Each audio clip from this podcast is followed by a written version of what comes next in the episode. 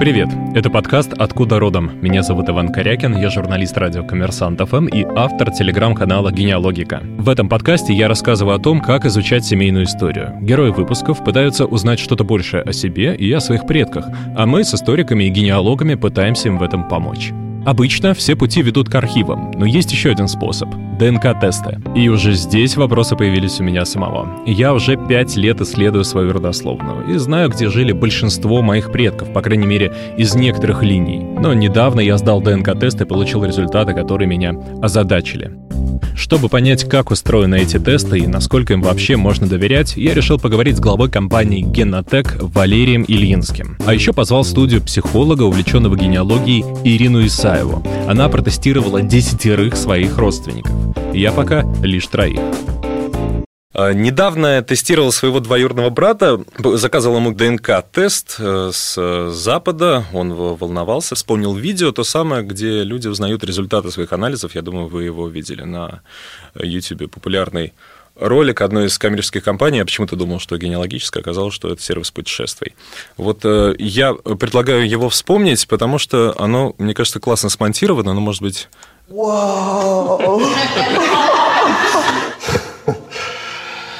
Нет.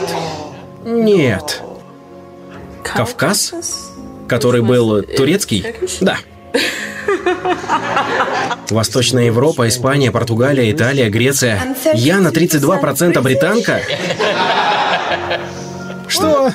Вот как-то... Вот, ну, я думаю, вы смотрели это. Конечно. Да. Это такой знаковый ролик, потому что не так много материалов на эту тему вообще. И, э, собственно, поэтому люди, как мне кажется, волнуются, в том числе и мой брат, но он не был шокирован, потому что там тех же ирландских корней у него не нашлось. А когда я сдавал, я это делал э, ранее, я даже был озадачен, потому что э, ну, я не согласился с той интерпретацией, которую мне предложили эксперты из западной лаборатории. Как вы думаете, что они сказали? Глядя на меня, если это вообще работает. Ну, тут гадать сложно. Они сказали, что я прибалт. Но я эм, немножко до этого копался в архивах, и там ничего подобного нет. Это была MyHeritage. Я, кстати, беседовал с э, представителем компании на генеалогическом форуме. Мне прям в день-день пришли результаты, когда я там был. Да, это был гентех. И я ему это все показываю и говорю, как же так? Он говорит, ну, значит, э, ваша там бабушка из э, Прибалтики, а вторая из Ирана. Я говорю, нет. Он говорит, ну, ну и ладно. Или, э, может быть, я чего-то не знаю, Валерий.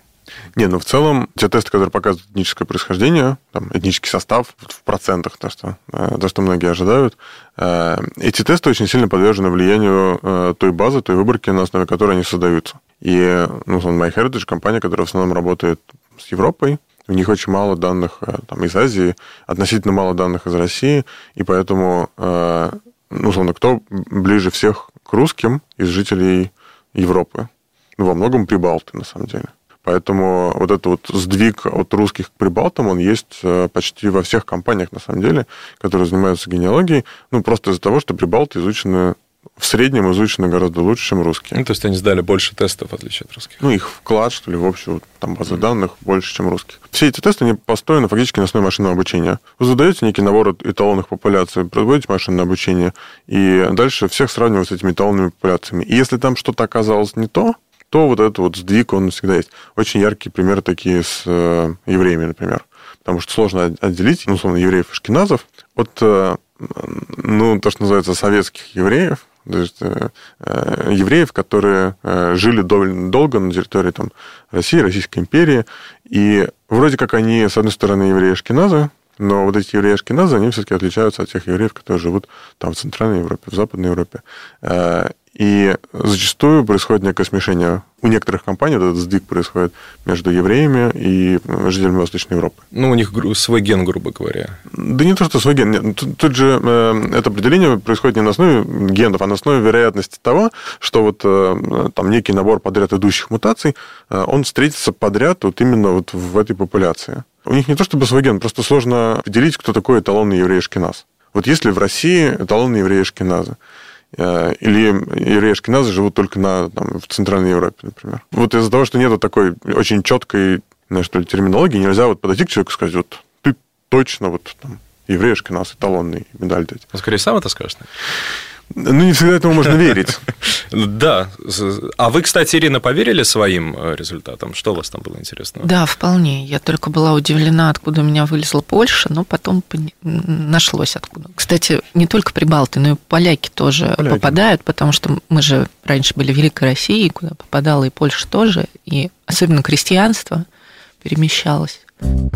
В результатах моего ДНК-теста скорее не прибалтийский, а тоже польско-белорусский след. Так как интерпретация специалистов MyHeritage меня не устроила, я загрузил сырые данные на сервис GetMatch. Это очень популярный ресурс у тех, кто увлекается ДНК-генеалогией. И на нем есть масса различных калькуляторов, через которые можно прогонять сырые данные, чтобы получить более точные результаты, скажем, географические.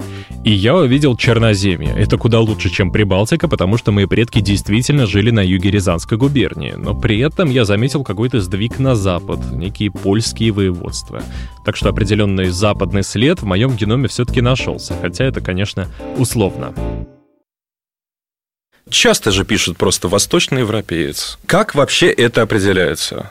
Ну, вот я начал говорить про то, что там есть некое да. машинное обучение, как это работает. Э, ну, действительно, э, есть этнографы, которые ездят э, там, по разным деревням и селам, собирают образцы ДНК у коренных жителей там, тех или иных регионов. И сейчас ну, такое общепринято, что э, таким чистым человеком с точки зрения его происхождения является такой человек, у которого бабушки и дедушки ну, являлись чистыми и там проживали на одной территории долгое время. Родились, словно, в, там, в какой-то в одном регионе. Вот таких людей называют, словно, чистыми, из них собирают популяции, которые потом используются для машинного обучения. Это машинное обучение работает для разных популяций по-разному. Например, если нам нужно отделять, я не знаю, например, там, русских от жителей Африки, оно будет работать идеально. Нам достаточно там, 20 русских, 20 жителей Африки, и мы вот там на раз будем э, отделять одних и других. Э, на, например, условно, там, поляках и русских, это будет работать чуть хуже, потому что отличий уже меньше. Но это тоже будет там кое-как работать. Там выборка нужна будет побольше, уже там не 20 человек, а там, например, там человек 100, ну, это тоже там, можно будет рано или поздно научиться довольно хорошо разделять поляков от русских. А если мы захотим отделять э, там, сон, там, украинцев, белорусов и русских, то пока что я не видел такой выборки, чтобы это можно было делать уверенно. Просто потому, что вот есть огромный градиент между вот этими народами, они там очень сильно между собой перемешаны, и на самом деле нет какого-то такого четкого критерия, условно, где проходит граница между русским и украинцем по границе, там, Ростовской области или как? По границе какого года, да. Да, вот, и поэтому вот какие-то такие близкие популяции, они, как правило, не определяются в процентах. Люди обычно говорят, что вы больше похожи там на русского, или вы больше похожи на там поляка, или, ну, какие-то такие вот интерпретации. То есть тут в процентах нельзя отделить русского от украинца. Нельзя сказать, что вы на 50% русский, на 50% украинец. Вы можете сказать, что вы вот на 100%, условно, великорусский, то, что называется. А кто точнее уже не сказать. Ну, то есть принцип такой, что у каждого не знаю, у каждой популяции да, определяются, опять же, я скажу гены и буду, наверное, с научной точки зрения некорректен. Нет, неправильно сказать, что там даже есть какие-то гены характерные. Все мы э, состоим, ну, наш, наша ДНК состоит из ну, отдельных сегментов, эти сегменты мы наследуем от наших родителей, и эти сегменты характеризуются какими-то генетическими вариантами. Ну, например, там, вариантами, отвечающими за там, цвет глаз, там, за цвет волос, цвет кожи, э, или вариантами, которые ни за что не отвечают. Просто они вот появились и, и есть, и не проявляются никак э, с точки зрения внешности. Эти варианты встречаются относительно часто. То есть нет какого-то такого варианта, который, например, встречается только у евреев и не встречаются больше ни у кого. Или встречаются там только у русских и не встречаются больше ни у кого.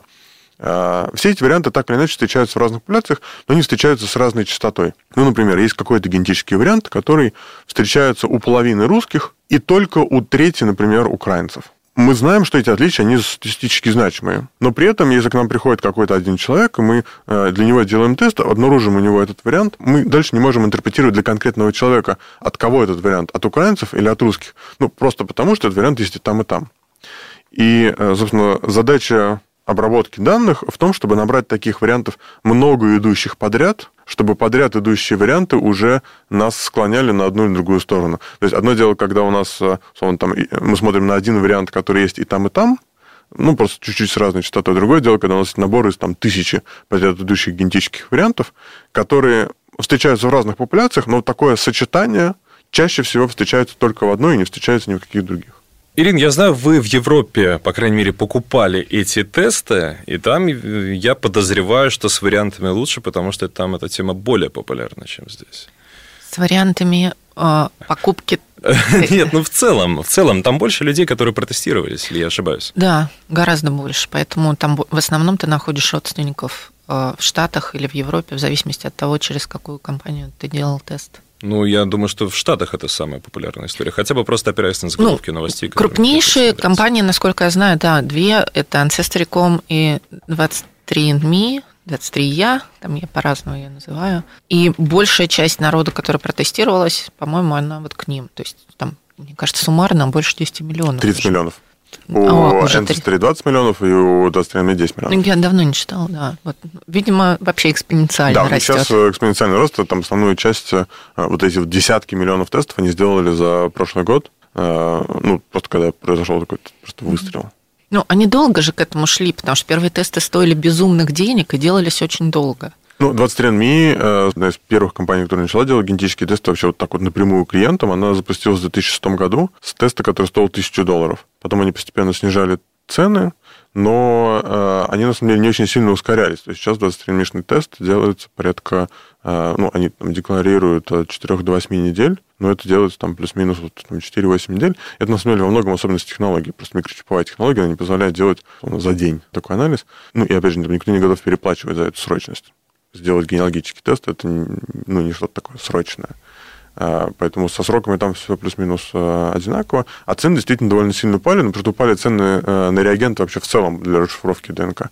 Но возвращаясь к Штатам, э, да, там много протестированных, и как раз вы, Ирина, упомянули, что родственники обычно находятся за рубежом, ну, потенциальные, то есть у вас там какие-то совпадения, и эти люди в Штатах. Мне кажется, их вообще интересно тестировать, они, если они действительно искренне удивляются в этом видео, которое мы посмотрели, потому что они ну, очень сильно перемешаны, намешаны, там много всего, и Европа, и Восток. И ведь они не просто узнают о себе, они находят э, родственников, вот, например, как в том же видео, по сути, мы все в широком смысле двоюродные братья и сестры.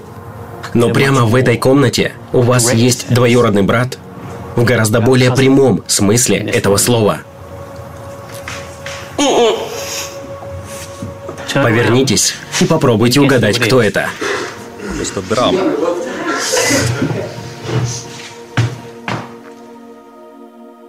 Вадж? Да, что такое? Спуститесь, пожалуйста, и познакомьтесь со своей двоюродной сестрой. Выглядит как маркетинг для человека, который едва ли разбирается в чем. Или как сказка. Нет, ну такие случаи действительно не встречаются, их а, а, немного, когда вот находятся такие близкие родственники, двоюродные братья. Но а, можно просто посмотреть это не с точки зрения ДНК-тестов, а в принципе с точки зрения того, насколько вы ожидаете, что вы обнаружите, что где-то в принципе существует там ваш двоюродный брат. Потому что а, ну, в целом, там, для россиян э, относительно такая стандартная история, что там была на Отечественная война, кто-то куда-то разделился, какие-то вот э, слухи, что там двоюродная там, сестра бабушки уехала куда-нибудь, связь порвалась, и все.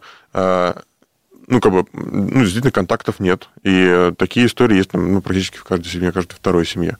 И, и в, этом, да. в этом случае ДНК-тест, он действительно может показать вот это родство.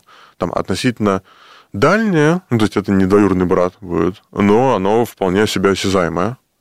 Двоюродный брат, он там не неожиданную сестру, неожиданного брата найти, э, но это все-таки более такая редкая история, ну просто потому, что э, чаще всего близкие люди друг друга знают. Ну, там, условно, брат с сестрой чаще всего друг друга знают, нежели не знают. Хотя, э, там, условно, ну, есть у американских компаний примеры, когда они находят нежданно-негаданно братьев и сестер. А вы находили, Ирин? Близких нет. Я еще, кстати, думаю, что перевод может влиять в этом видео, потому может что у них влиять. кузин, а, это, ну, там не обязательно прям двоюродный. Ну, они говорят second cousin. Да. Ну, то есть, ну, а, а кто его знает, как там перевели? Я, кстати, в оригинале этого видео Я уже забыл, как это оригинал. А у вас, у вас second cousin или third? Нет, только third, и, э, третий и четвертый. Э, но, опять же, в силу событий прошлого века в нашей стране людей обычно нет информации о родне, там только бабушки, дедушки. То есть у меня-то есть древо, а стыковать его не с кем. У меня был аналогичный случай. Спустя два года после того, как я сдал тест, я увидел неплохое совпадение на сайте MyHeritage. И древо человека, который тоже сдал тест, уходило корнями в Пензенскую область, Земеченский район. А там родилась моя бабушка. И я списался с предполагаемым родственником, и мы выяснили, что наши предки проживали в одном и том же селе.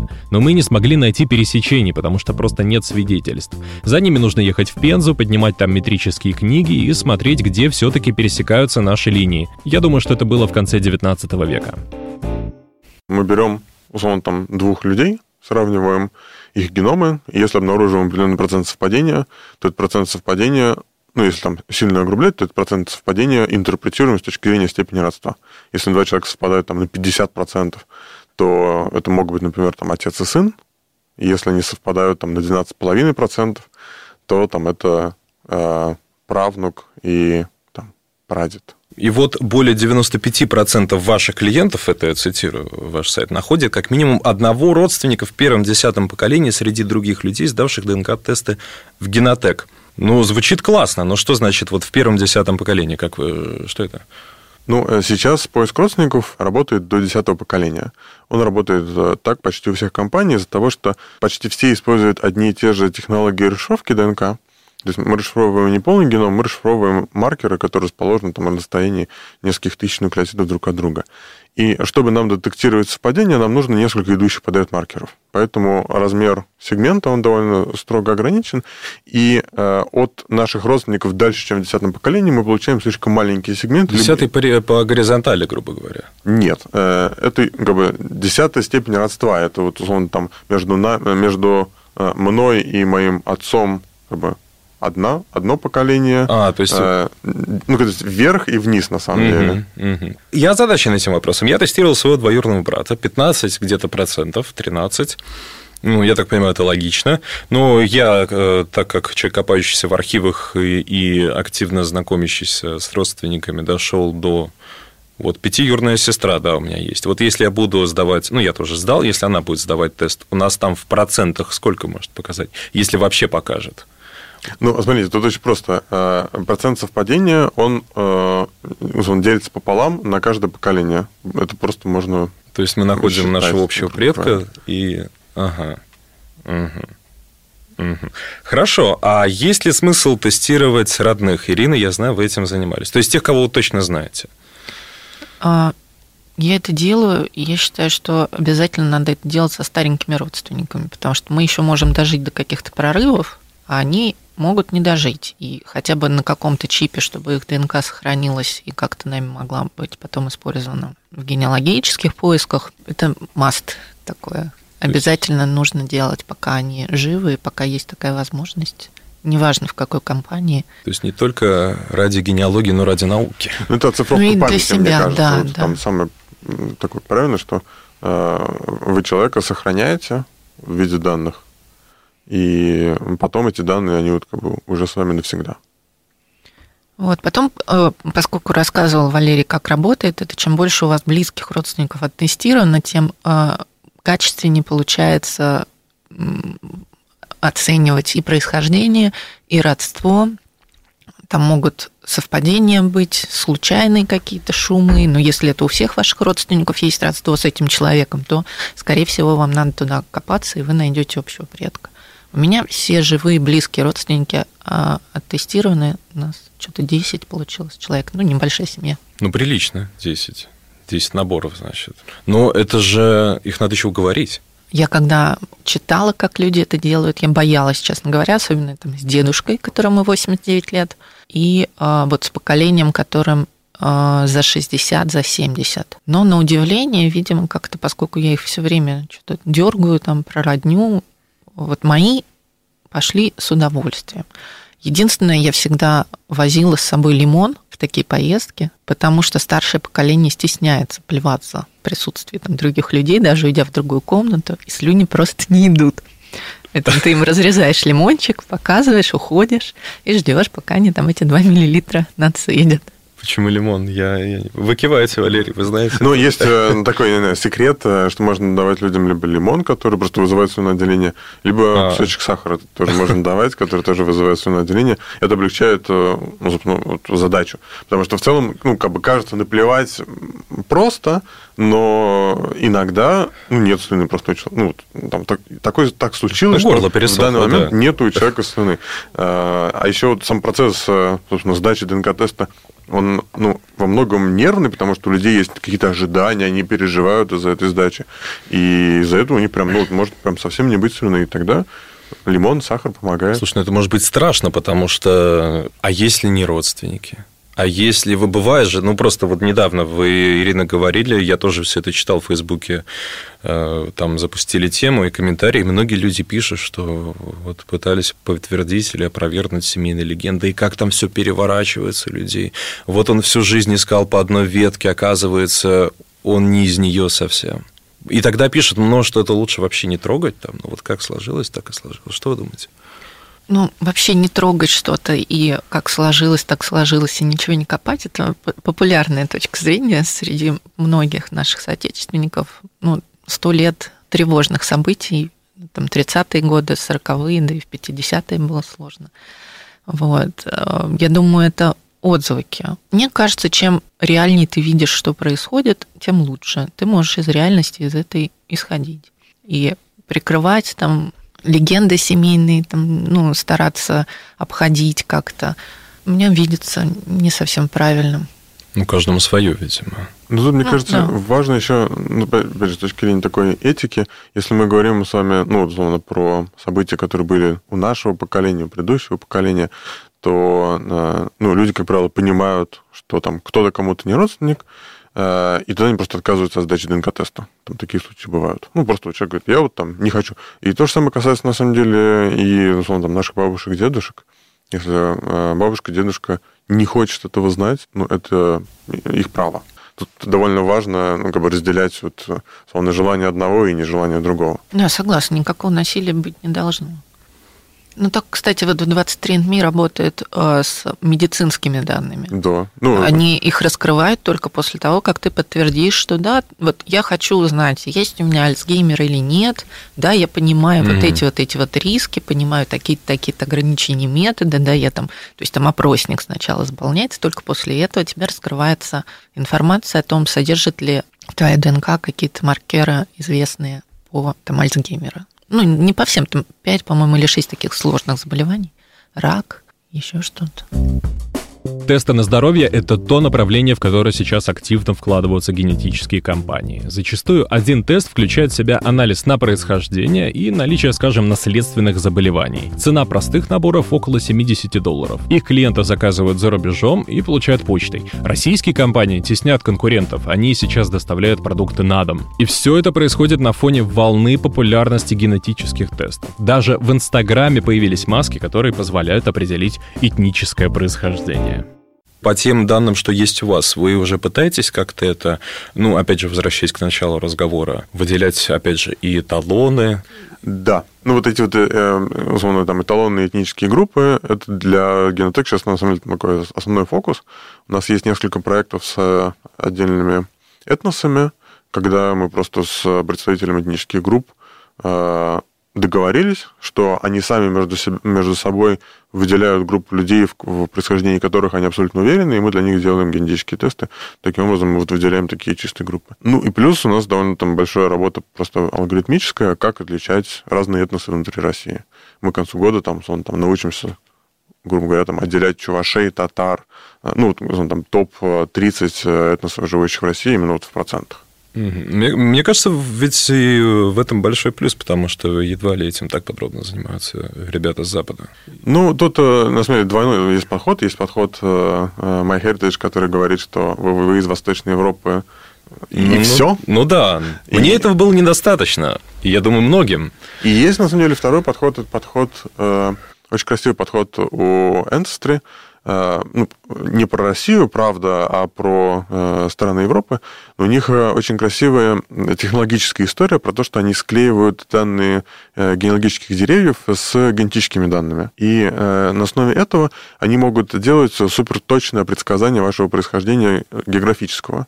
То есть человек может задавать тест там где-нибудь в Соединенных Штатах, а ему говорят, что э, ваши родственники из такого-то города, вот в такой-то, э, там, в таком-то месте в Германии.